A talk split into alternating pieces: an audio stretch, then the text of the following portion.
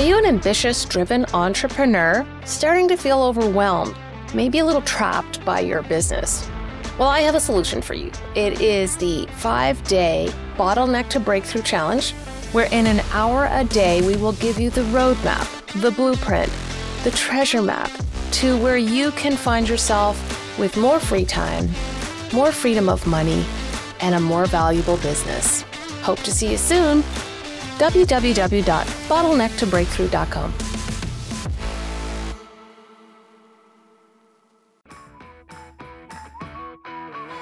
This is The Real Bottom Line, where we tell entrepreneurial stories about true grit and perseverance from frontline business owners themselves. Now, let's get started. What kind of entrepreneur are you? Are you someone who has replaced a job, a lifestyle entrepreneur, or are you growing something big? Because it affects the kind of team you will need to get to success. Welcome to the Real Bottom Line Financial Besties Edition, where Frances and I are going to talk about that today. Welcome, Frances. Hi, it's great to be here again. Yes, yes, yes, yes. All right. Tell me, tell me what comes up to you when you think of those three different types of entrepreneurs. You've probably dealt with all of them when you're when Yes. you work with all kinds of different business owners. I've Um, been all of them. Even better. Okay, so the person who's just replacing their job, let's talk about them. What is the characteristics of someone like that that you've seen? um, they're they're usually really good at what they do. Uh, I mean, every everybody is, um, but they're they have a confidence because they have a long time in doing it. They usually have a good network Yeah. of of you know people around them within that industry. Um, so that's really helpful. They're mostly thinking in terms of um, you know making sure that the the flow of customers and work is as even as possible Oh yeah. um, and they tend to be just thinking in terms of let's keep this the way it is because that's what they're used to in a job Right. So when um the thing that I thought about there is is that do you think they're mostly solopreneurs? Do they ever grow past a little bit past that or is it mostly they're it's just them against the world so to speak? yeah it's usually just them against the world if they do build into something else then they become one of the other entrepreneurs Right. right Yeah, yeah. yeah Yeah. What do you see them struggle with the most? oh a, a couple things um, depending on the role that they used to have getting sales because they're not they're used to the work just landing Coming on their desk. Yep. yeah. Um, and then not having a support system because Mm. they're even you know they're used to having somebody that they can hand things off or you know the it person they can call if something's going wrong. So that seems that's what i'm seeing of those two things. What about you? I see two things pricing appropriately their their product or service offering. And i also see potentially boundaries in the sense that um, they may end up working more than they did before just because now there's all these added tasks of running a business beyond just doing the service or product that they're used to doing. So i think that it can sometimes lead into an expansion and use of time if they don't have the systems and processes in place. Right yeah yeah because sometimes people will start a business in that kind of situation because they're looking at the boss or the, the corporation or whatever and they're saying i can do a better job than that right and not not recognizing all that goes into running a business yeah Yes. I think the biggest thing too is, uh, I'm hoping you'll agree is, is they need to be planning for their uh, check to cut to the government for taxes. Uh, Right. their, and I see that sometimes that kind of gets forgotten. And I call CRA um, or the IRS our silent partner in business and life, unless you make them cranky. yeah yeah they they they can get cranky but they're people you know Yes, and yes. and in a lot of cases you just if you treat them like people you'll get that back so and i think we're going to talk about that more in later episodes because i've got a i could talk about that for hours because there's some really you know there's some good things about that there's some good things you can do there I, I did not know when I got into this industry that I would come to love tax planning and strategy and Same with life insurance. Like these things, uh, I had no idea that I would love. Them, but they're so good. There's so many things you can do there. Okay, let's move on to the lifestyle entrepreneur. So I think they're a little bit bigger. They may have a support team like employees, or maybe they have a few independent contractors. What do you think? They tend, yeah. Um, if they want to scale beyond a certain number, like there, there is a cap that you can do as as a lifestyle entrepreneur if you don't have any help at all. Right. Right. that number is, or is it, is it, is it different per business? No, it, it's uh, service based. You know, Mhm. I think that's kind of what we're talking about here. Um, I, I think it's like 150, 200,000. You know, you, you just can't go beyond that without more help. And so, it, I mean, it used to be like a 100,000, but, but I'm counting in a little bit of inflation here. Yeah, and and But, and it's yeah. clear that whatever type of entrepreneur you are, there is there is no shame in whatever one you choose. It is it's just about being ready and planning. So now when we move into the growth one, this is somebody who is building a business to scale and um, they're looking they're they're they're ready to do the work to go bigger and bigger and have more uh, exposure. Um, is that your experience as well? Yeah, absolutely. And, and, you know, people can move through those or Absolutely. I've yeah. also seen people move from lifestyle to growth and then back to lifestyle. yeah. realizing that that's really what they want is to have i mean every business is a lifestyle business because it is your life truth. right? Right? But um yeah lifestyle business it's a, some people use it as a derogatory term but i like to think of it as just you get to choose. So yeah. So growth people yeah that part of that growth is in having other people around. Um part of that is because you need to have really good systems yes. in order to grow. And somebody who has that entrepreneurial vision mind isn't always the best at making systems. And so that's like one, you told me that. I love that idea. It's like the first hire should be a systems person to help you put that in place so that then you can bring in other people. Yeah. So, what's your experience with growth people? I find with growth people, um, it's about it's it's a, it's about when do they hire? How do they Mhm. afford to hire that person? Because maybe it's not quite all there to do. So it's a it's a how do I swing getting this person when blah blah blah is still happening? So that Yeah. it's there's some risk involved. I think that there's a little bit more risk that the growth person has to be prepared to take on um, Yeah. because now they're going to ever as soon as you add people, you add risk, you add complexity, you add a few other things that you need to think about. Mhm. And I think that sometimes they wait too long to bring in some independent advisors, whether that is their bookkeeper uh, or their, you know, uh, even someone like myself to do some financial planning so that they're, you know, because they're so focused on the building of today, they're not looking us out way out and they need somebody to help them figure to make sure that they're building the things to get where they want to go. Yeah, absolutely. Yeah. And that when to hire, um, one piece of advice I've heard from everybody who has hired is you're never going to feel ready. Do it before you feel ready. Yes. And it will, it will, what it'll do is it'll free you up and work will flow in to fill the gap. Yeah. So yeah, don't be afraid of that. There's a lot there. There's a lot to hiring. And I, I- think that's an episode where we should dive into as well. Yeah.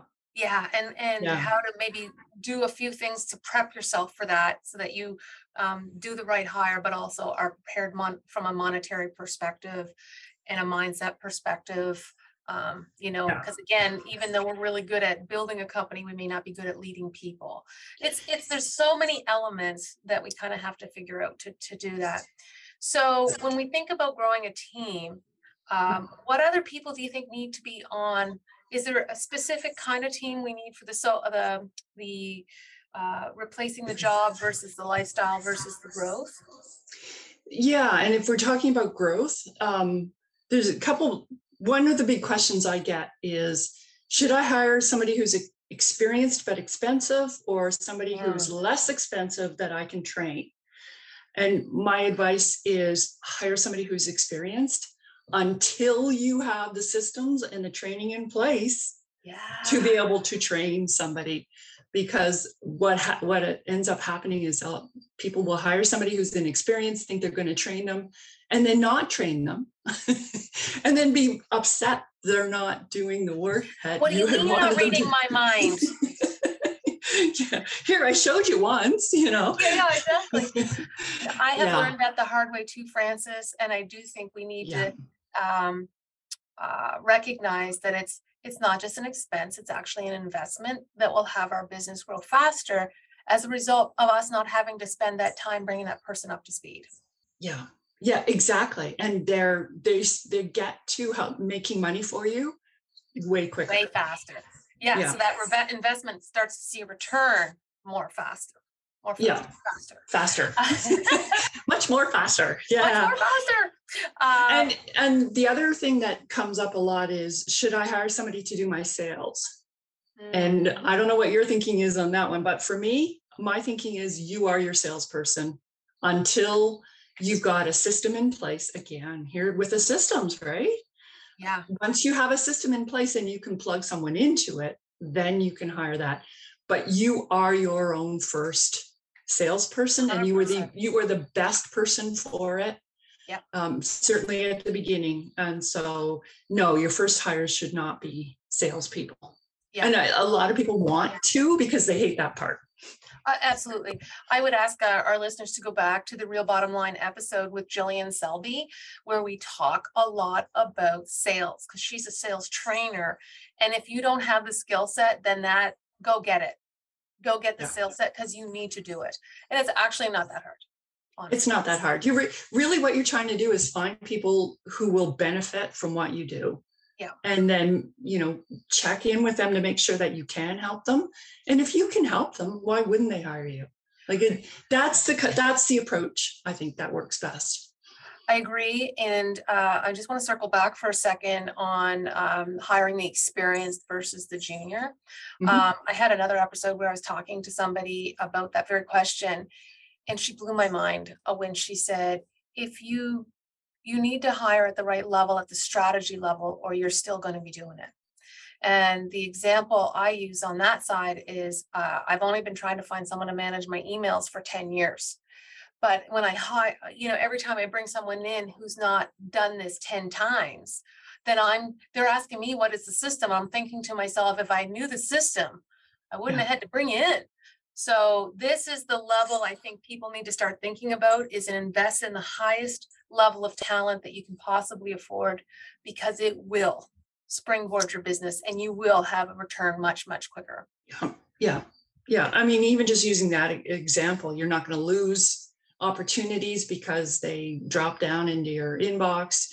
You're not going to um, forget to do things. Yeah. because you know you won't forget to pay you know and and charges on top of that so it's amazing how quickly your staff will pay for themselves if you you- let them Do you have an opinion on virtual assistants versus full-time employees?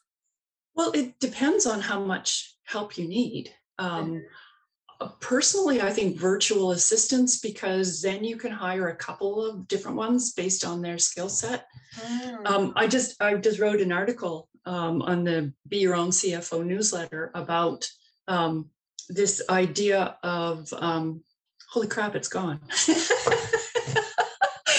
Started saying Just, a just sentence. go read the article, go on Yeah. LinkedIn, find Frances and read the article and it'll all become clear. It'll be great. And we'll put, a we'll put a, a link to that in the show notes because there is so much to consider when you're thinking about virtual versus independent contractor versus employee and things you want to consider not only from a funding perspective and an obligation perspective, but from a tax perspective. Frances. Right. Yeah. Okay. So I did remember. So, yeah, I just wrote an article in the Be Your Own CFO newsletter about this very thing. And I talked about this idea of now, this was a few years ago um, when we were all in place in the office, but people would come to me and say, I want to hire a bookkeeper who can do all the bookkeeping, answer the phones. Um, do all the HR stuff, you know, talk to the staff right and and i and I, I would say to them you're looking for like three people there because no one person has that ability you're also looking at work that's like bookkeeping is heads down work. You can't do that sort of while you're doing other things because you have to keep track of things over a, Yeah. a you know period of time that you're working on it. Um, plus, kind of the person who wants to do that is not the gregarious person who's going to be the front of your business that you want.